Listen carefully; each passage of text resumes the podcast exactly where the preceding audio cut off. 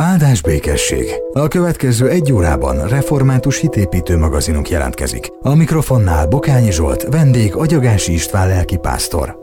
Áldás békesség! Nagyon nagy szeretettel köszöntjük a rádió hallgatóit. A stúdióban újfent Agyagási István nyugalmazott lelkipásztor a vendég. Áldás békesség! Szervusz. Áldás békesség! Ma az egyház, amivel indítunk azt lehetne mondani, vagy azt gondolhatják a kedves hallgatók, hogy mit lehet beszélgetni erről. Hát egy, egy hitépítő műsor, lehetne ennél hát izgalmasabb téma is, de majd rá fognak jönni a kedves hallgatók, hogy, hogy milyen érdekes és milyen szertágazó és nehéz téma ez az egyház kérdése. Olyannyira, hogy már szinte provokatívan indítunk a mai műsorunkban is, hadd mondjam ezt, mert hogy azon a tisztába is kell tennünk az egyház fogalmát. Aztán majd beszélünk a közösségről, beszélünk arról, hogy miért is jó, ha templomba járunk, és közösségben éljük meg a hitünket. Például bizonyságot tudunk tenni egymás előtt, mint ahogy tesszük mi is ezt ebben a műsorban oly sokszor. De István, akkor indítsunk azzal, hogy tegyük rendbe az egyház kérdést, hiszen nagyon-nagyon izgalmas dolgokról beszéltél nekem adáson kívül, én azt gondolom, ha jó, ha tudják a hallgatók is. Szóval egyház. Úgy vélem, hogy sokak számára maga a szó, a fogalom, a kifejezés ismerős. Sokszor halljuk, megszokottan, unottan egyház fogalom.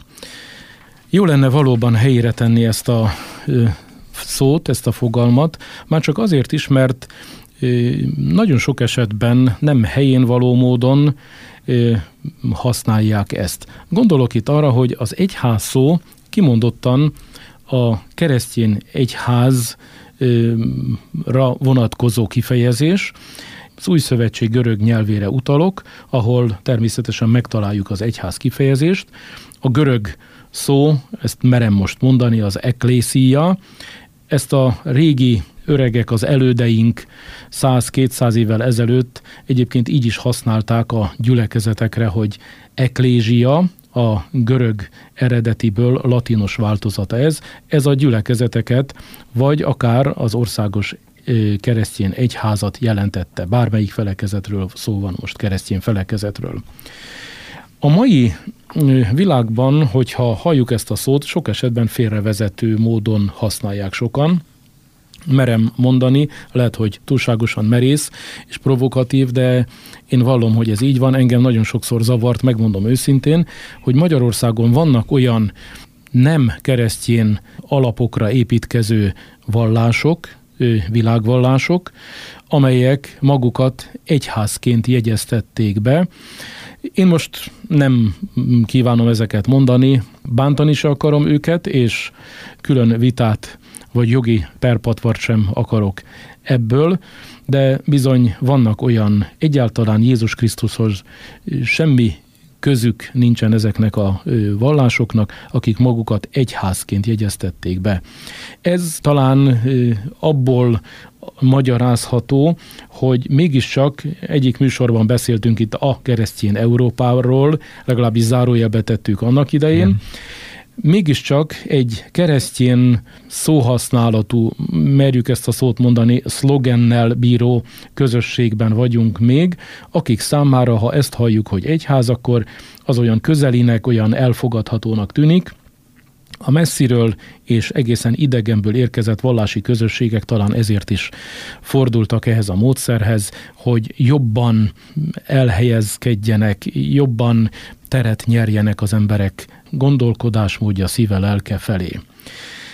Egyház, mint mondtam, ez elsőrenden a keresztény közösségeket jelenti, akár egy-egy kisebb közösséget, tehát egy településen egy gyülekezetet így hívjuk, hogy XY egyházközség, vagy akár országos egyházat. Most mi református műsorban vagyunk, mi beszélünk a Magyarországi Református Egyházról.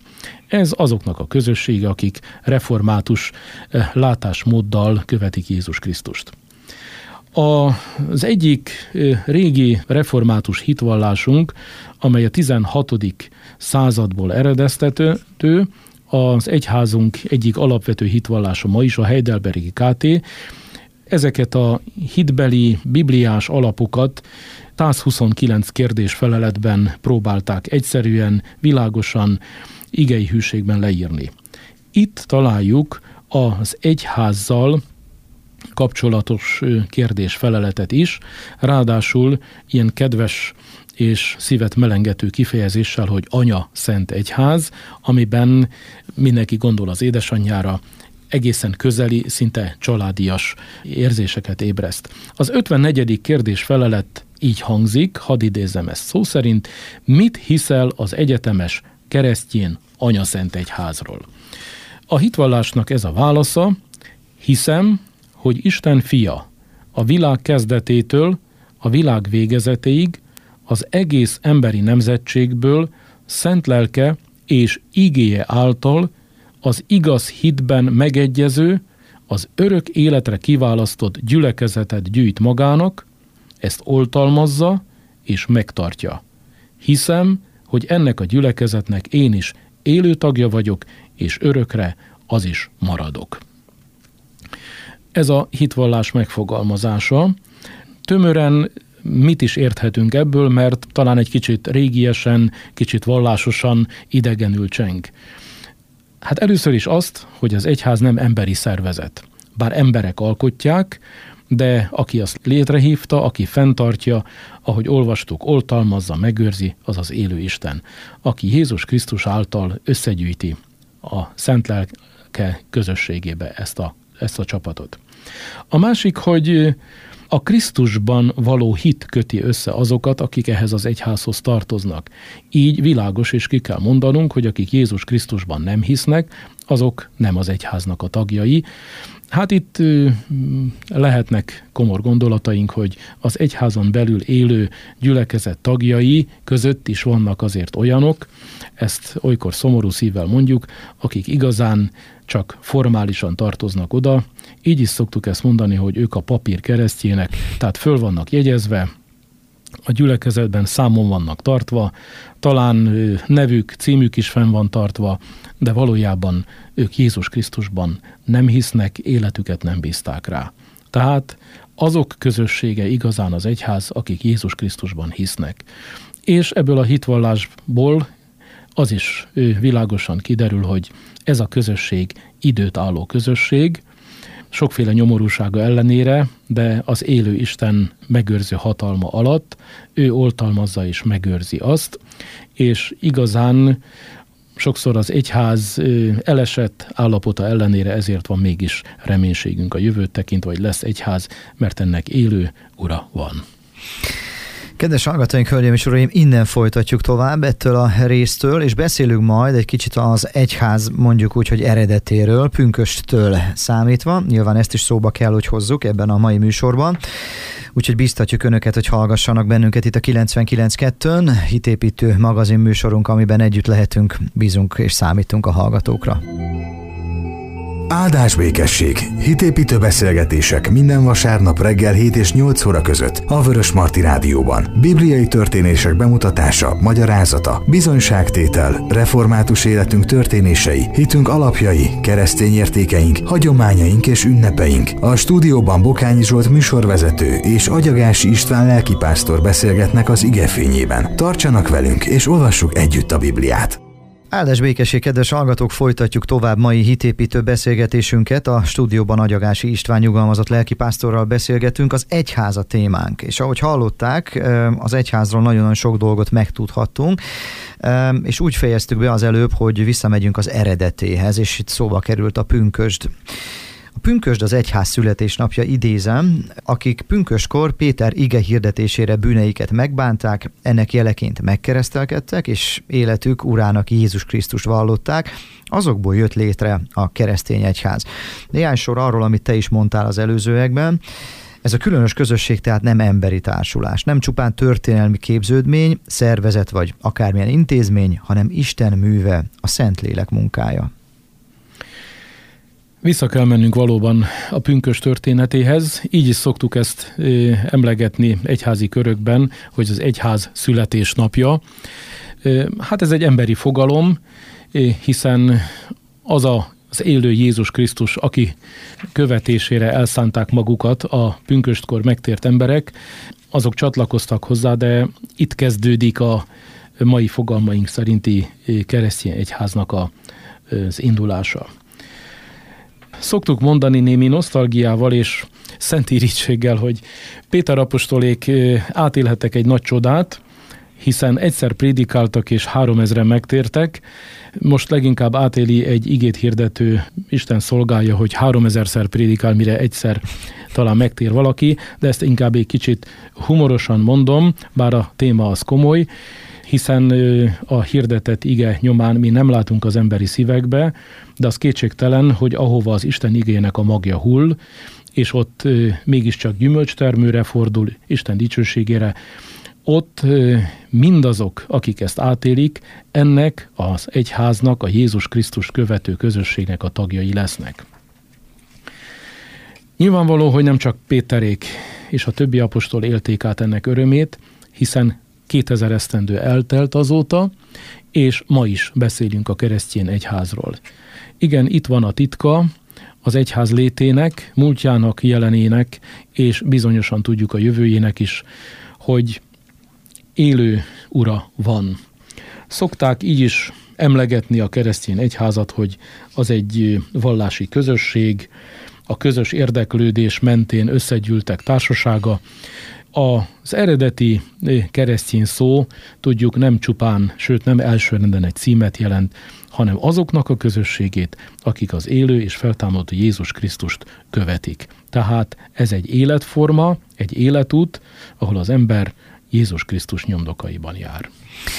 És mivel ebben az évben, tulajdonképpen a reformáció 500. évében vagyunk, így azért azt is el kell mondanunk, hogy az apostoli egyházhoz képest, az apostoli hát, történésekhez képest a 16. században a romai katolikus egyházból finoman fogalmazva is sokan másképp gondolkodtak, másképpen láttak és másképpen hittek, és aztán így lett tulajdonképp a mi egyházunk is, tehát a reformáció így indult el. Európa aztán utána világhódító útjára, és hát bízunk benne egyébként, hogy egyre többen tartanak velünk ebben a műsorban is, és értik meg a református értékeket, amiket mi képviselünk, hiszen erről beszélünk folyton folyvást. Én azt hiszem, hogy kicsit beszélgetnünk kell majd a közösségről is, hiszen tulajdonképpen az egyház egy közösség. Egy olyan közösség, ahol, ahogy megbeszéltük már, gyakorlatilag egy dologban hiszünk Jézus Krisztusban. Jézus Krisztus, ami megváltunk, és erről a közösségről fogunk mi beszélgetni, illetve arról, amit szerintem nagyon-nagyon sok kedves hallgató is hallott már, reméljük, hogy sokkal kevesebben fogalmaztak meg. Nem megyek én templomba, tudok én itthon is hinni, nem kellenek nekem, nem tudom én, más hívők is csak zavarnának, meg egyáltalán is. Szóval erről is fogunk még beszélgetni itt a 99.2-n, a Vörös Marti Rádióban, a stúdióban Agyagási István nyugalmazott lelkipásztorral. Biztatjuk Önöket, hogy hallgassanak bennünket, tartsanak velünk.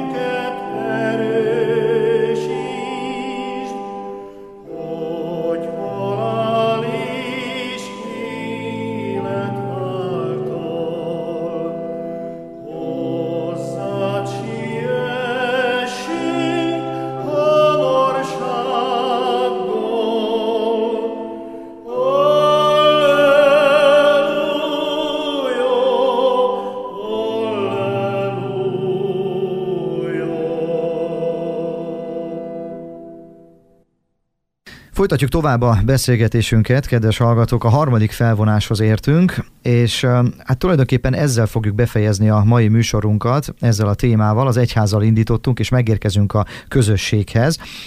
És akkor itt megint csak hadd idézek egy kicsikét, mert ahogyan a test egy, bár sok tagja van, de a test valamennyi tagja, noha sokan vannak, mégis egy test, ugyanúgy a Krisztus is, hiszen egy lélek által mi is mindnyájan egy testé kereszteltettünk, akár zsidó, akár görög, akár rabszolgák, akár szabadok, és mindnyájan egy lélekkel ittattunk meg, mert a test sem egy tagból áll, hanem sokból, ha azt mondaná a láb, mivel nem vagyok kéz, nem vagyok a test része, vajon azért nem a test része? És a tovább, és a tovább, és a tovább, hiszen ugye ezt olvasjuk a Bibliában az 1 Korintus 12-ben. Beszélgessünk egy kicsit a közösségről. Én azt hiszem, hogy a közösség legyen az kisebb közösség, nagyobb közösség, teljesen mindegy, most nem is a létszáma fontos, hanem az, ahogy Jézus is mondja, ahol már ketten a, az én nevemben összejönnek, ott már tulajdonképpen ott van ő is, de a közösség alapja, magja az egyháznak. Nagyon fontos a közösség kohéziója.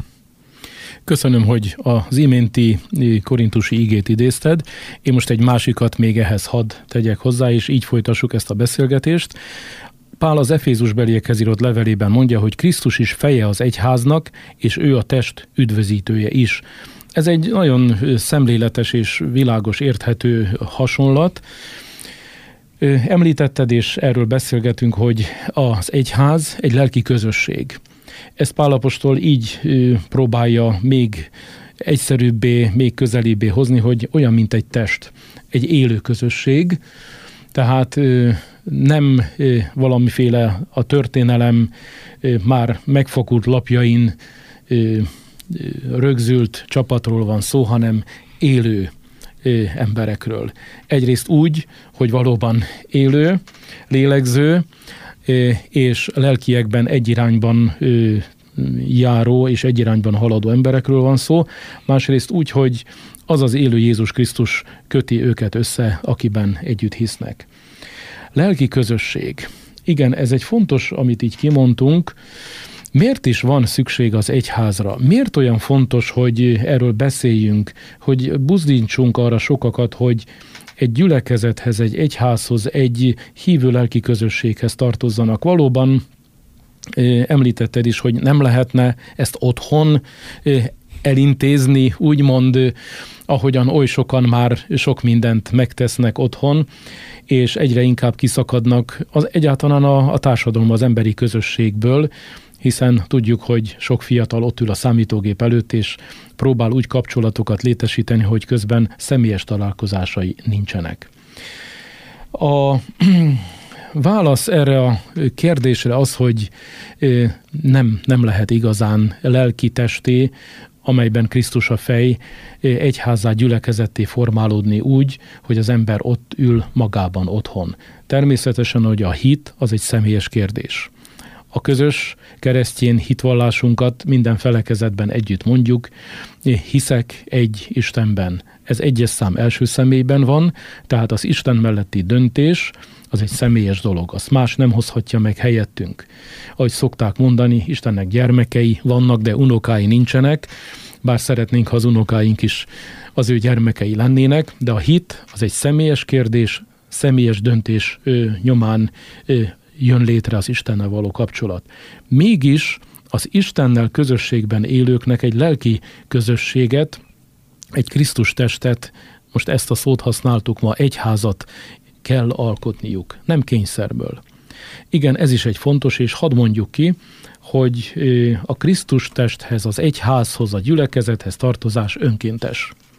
Itt nem úgy történik a toborzás, mint annak idején még kisgyermek koromban, 50-es évek vége, 60-as eleje TSS-ítés, hogy bizony oda elég markánsan sokszor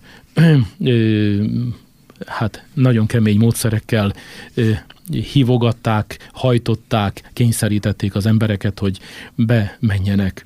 A lelki közösség önkéntes. Jézus ezt mondja egy helyen a Máté evangéliumában, jöjjetek én hozzám minnyájan, akik megfáradtatok és megvagytok terhelve, és én megnyugvást adok nektek.